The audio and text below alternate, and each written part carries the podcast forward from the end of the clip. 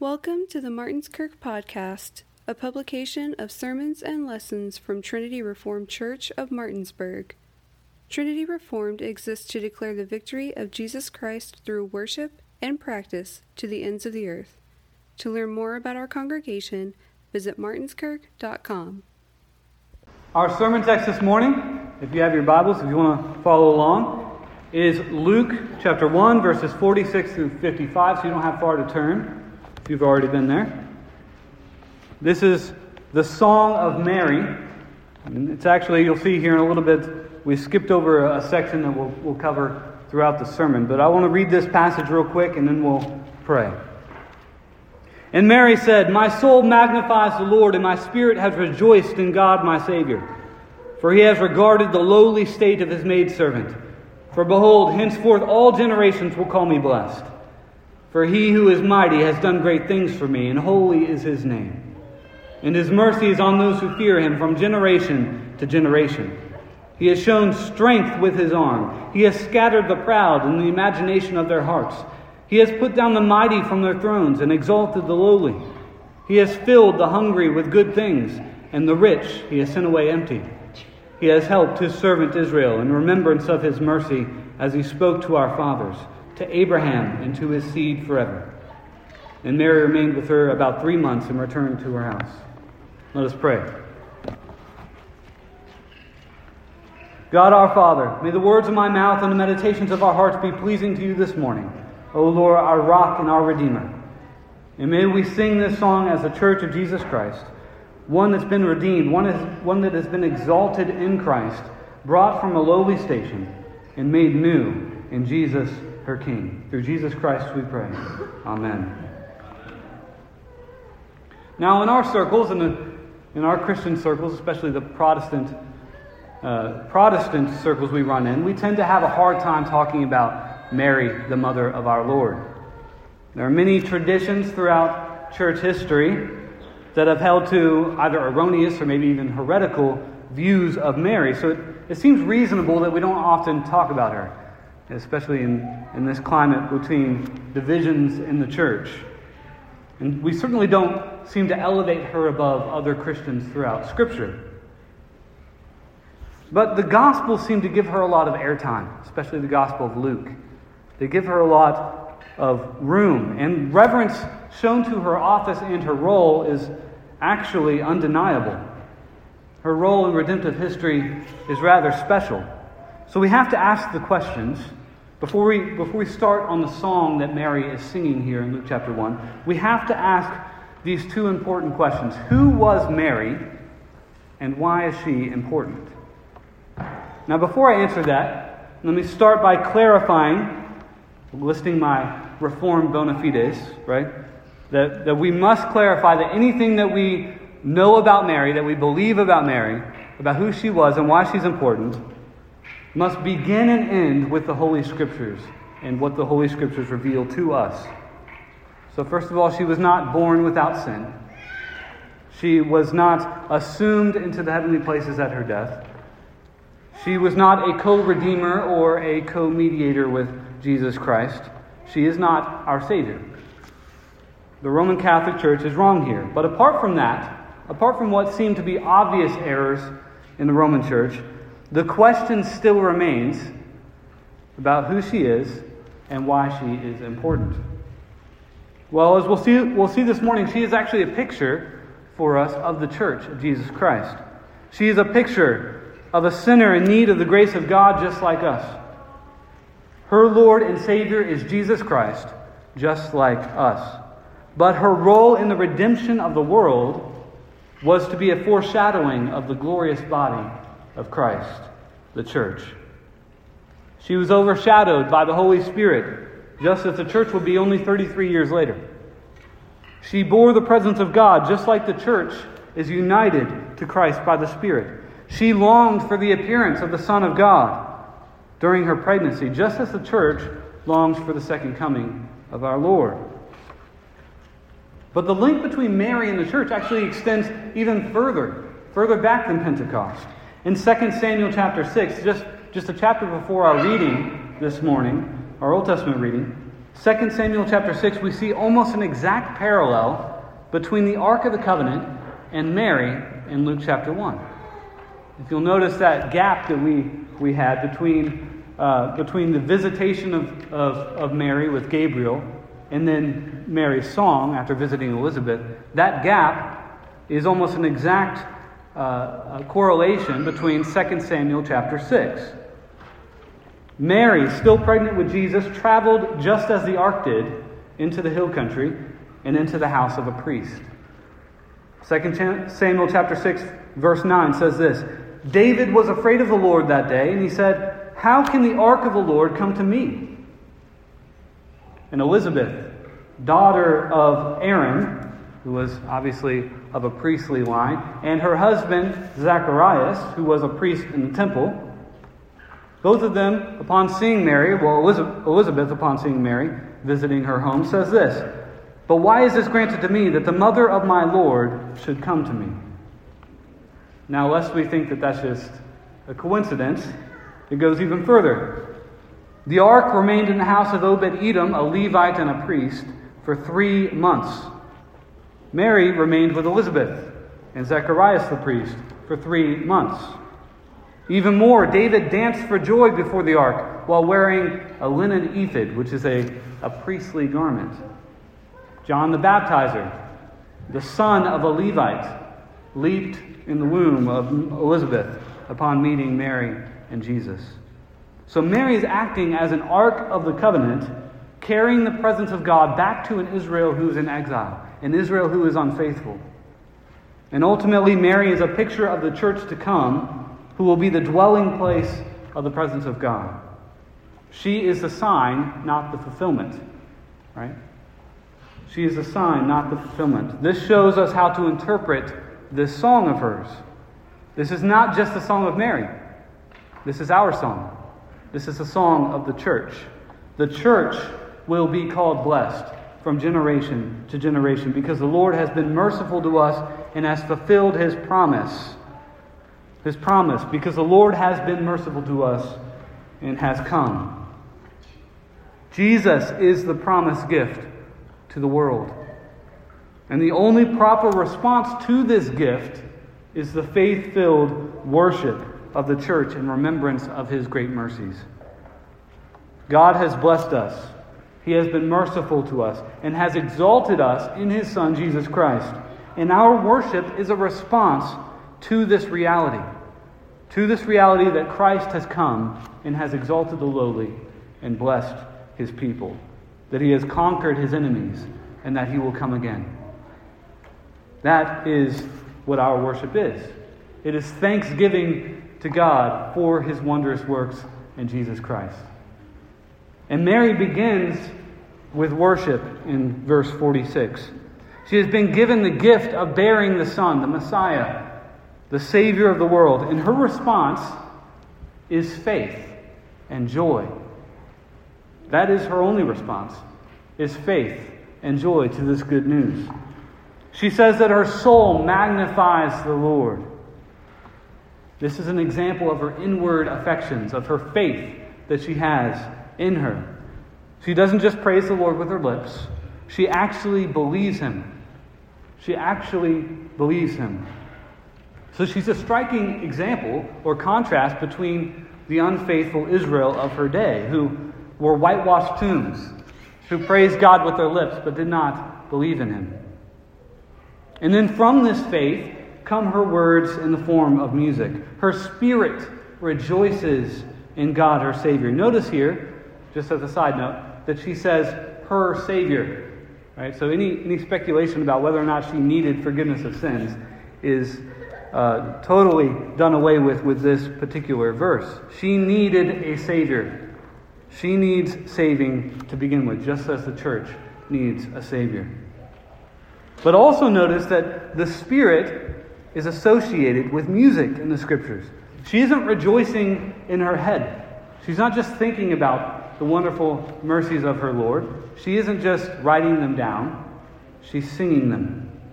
Ephesians chapter 5 describes being filled with the Spirit as speaking psalms, hymns, and spiritual songs to one another, making melody in your heart to the Lord.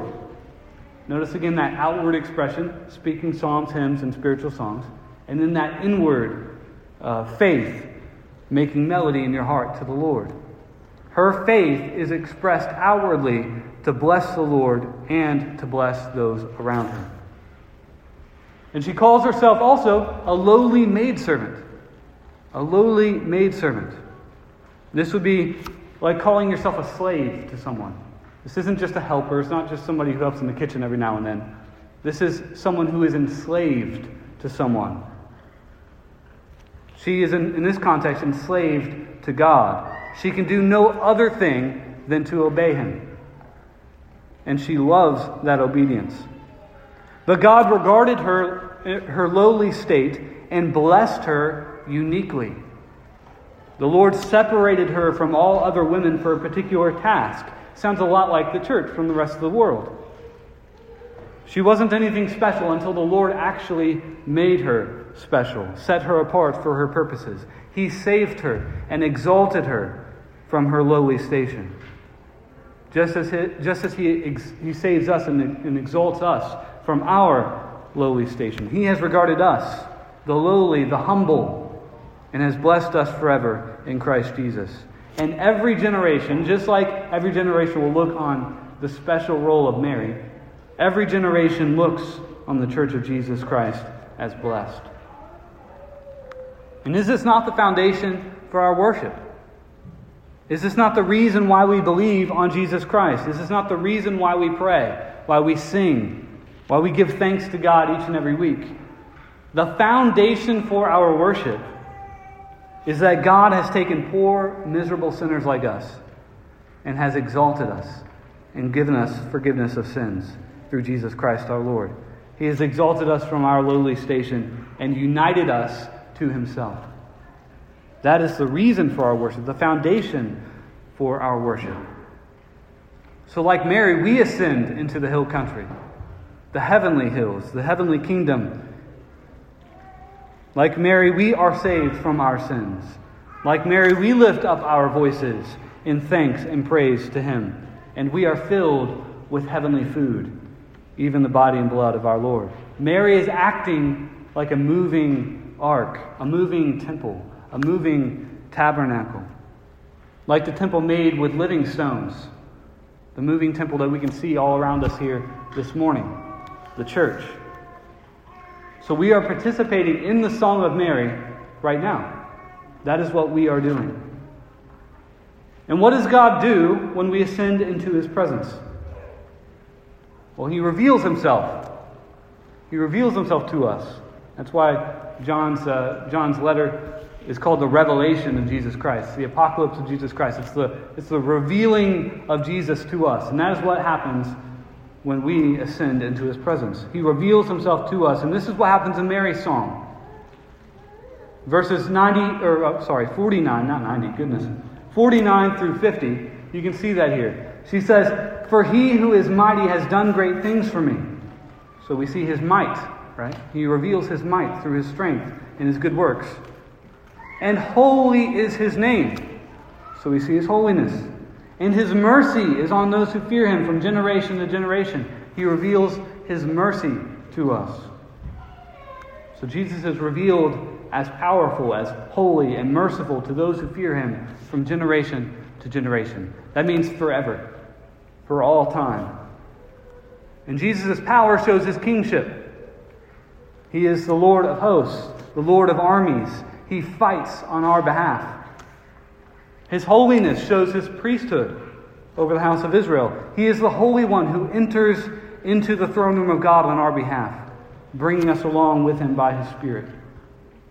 His mercy shows his prophetic office. Think of Abraham speaking with God, sparing Lot's family in Sodom.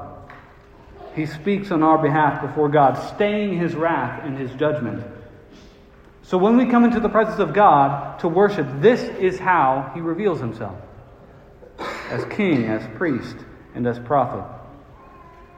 And if you are in Christ, he has done great things for you. He has gone before you and has conquered your enemies, sin, Satan, and death, so that you may be saved. He has entered where you could not. Bringing you with him through the cleansing blood and water flowing from his side. He has shown you mercy by advocating on your behalf before God's throne. And he has promised his power, holiness, and mercy not only to you, not only to the person next to you, but to the generations, the generations to come, from generation to generation of those who fear him. So when you look at our children in the pews, you can see the, the power and holiness and mercy shown to them and to their children and to their children's children, and as, as many as God calls unto himself. As Exodus 34 says, the Lord, the Lord God, merciful and gracious, long suffering and abounding in goodness and truth, keeping mercy for thousands, forgiving iniquity and transgression and sin. That word thousands isn't talking about thousands of people, it's talking about thousands of generations of people. That's how far his mercy goes. This is the God we serve and are called to love and to obey. So we need to respond the same way that Mary does with faith and with joy at the sound of this good news. In verses 51 through 55, we see a third portion of this, this song. Mary tells us of the works of our Lord on behalf of his people, and she describes them in the past tense. Notice how she says, He has. He has. Remember that Jesus hadn't been born yet. She's still, he's still in the womb of Mary. But her faith in the fulfillment of a promise God gave to Abraham and to his seed is so strong that it's as if God has already accomplished it. It's as if God has already done these things.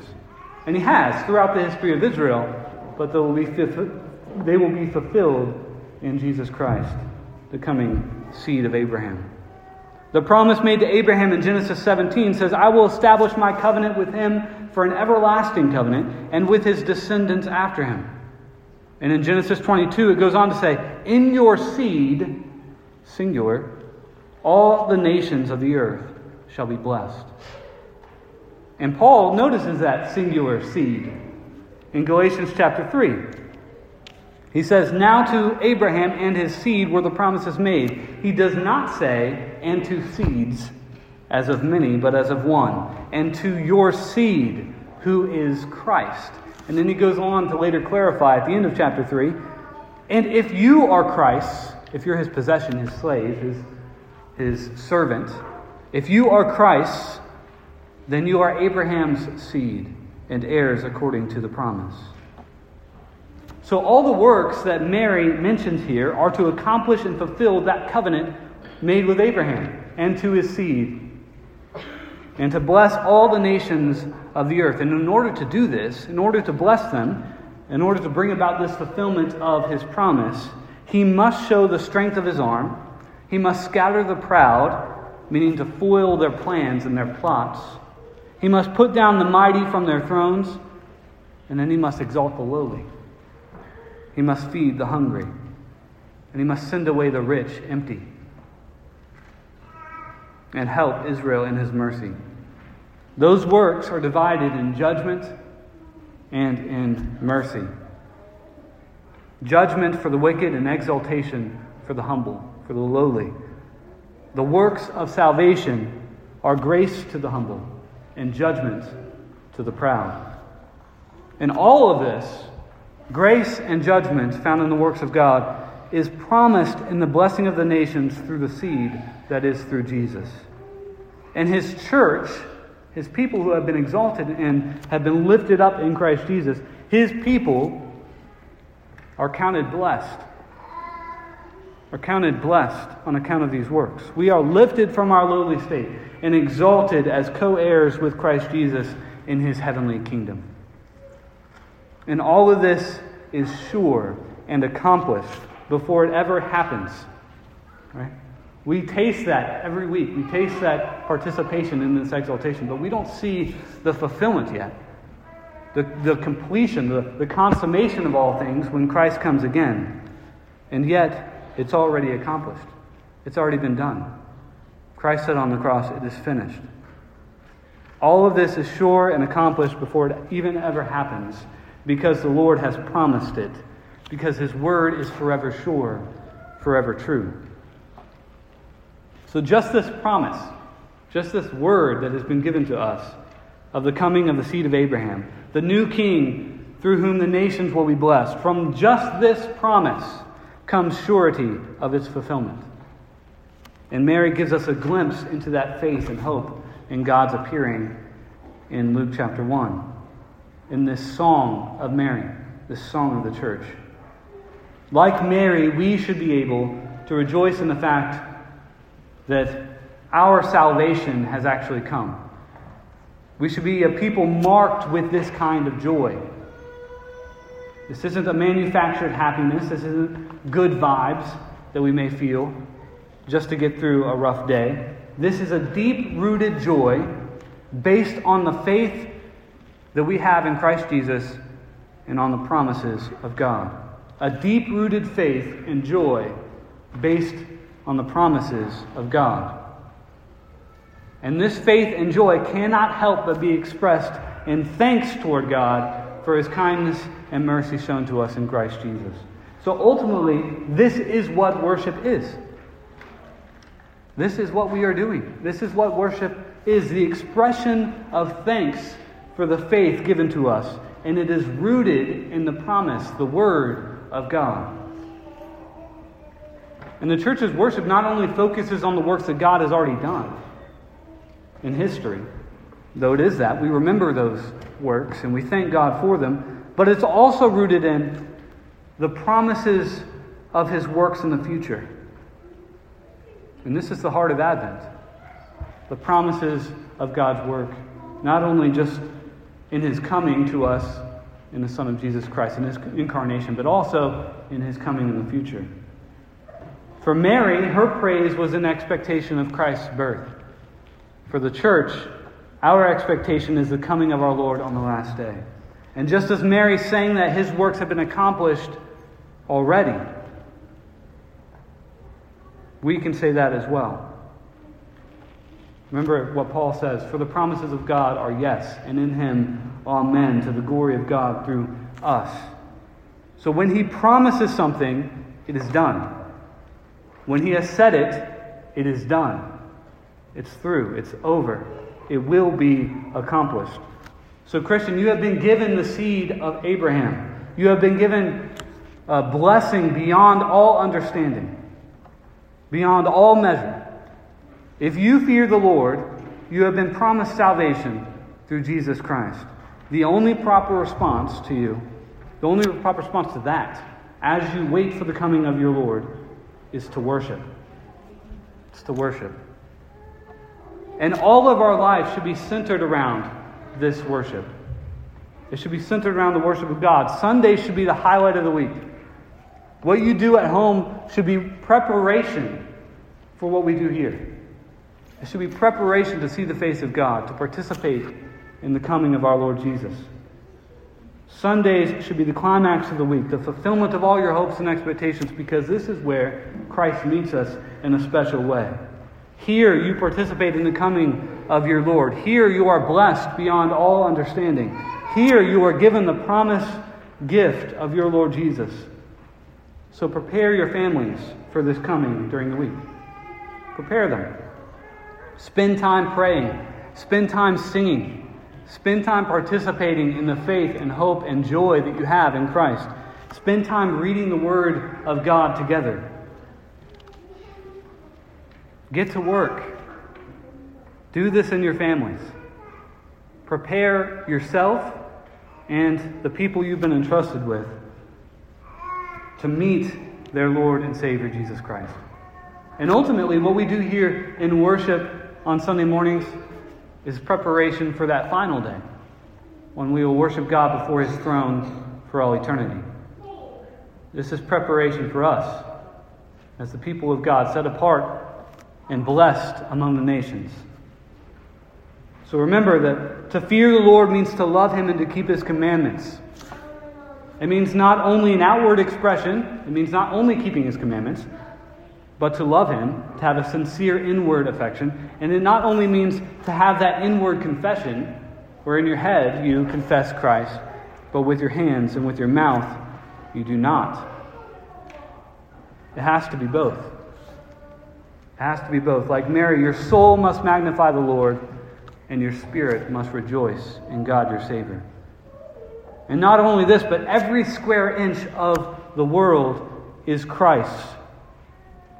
We all know that famous quote by Abraham Kuyper Every square inch of this earth is Christ. But that also includes every square inch of your mind, of your soul, of your heart, of your strength. Every square inch of your living room, of your kitchen, of your dining room, of your bedroom. Every square inch of your workplace, your school, your internet browser. Every square inch of your whole life should be marked from top to bottom with the good news of the coming of the Son of God. And if it's not, if it's not, this is the season to change it. Salvation has come. Does your life show it? Are you hopeful? Are you joyful? Do you believe? Do you actually believe that Christ has come and will come again? Your king has already won. Does your life show it? You have been exalted from your lowly state. Does your life show it? We talked about the absolution of sin in our Sunday school. Does your life show that you are forgiven? Or do you still wallow in your sin? Let your soul magnify the Lord, and your spirit rejoice in God your Savior, for he has regarded your lowly state. For behold, henceforth all generations will call you blessed. For he who is mighty has done great things for you. Holy is his name, and his mercy is on those who fear him from generation to generation. Does your life show it? In the name of the Father, and of the Son, and of the Holy Spirit. Amen. Amen.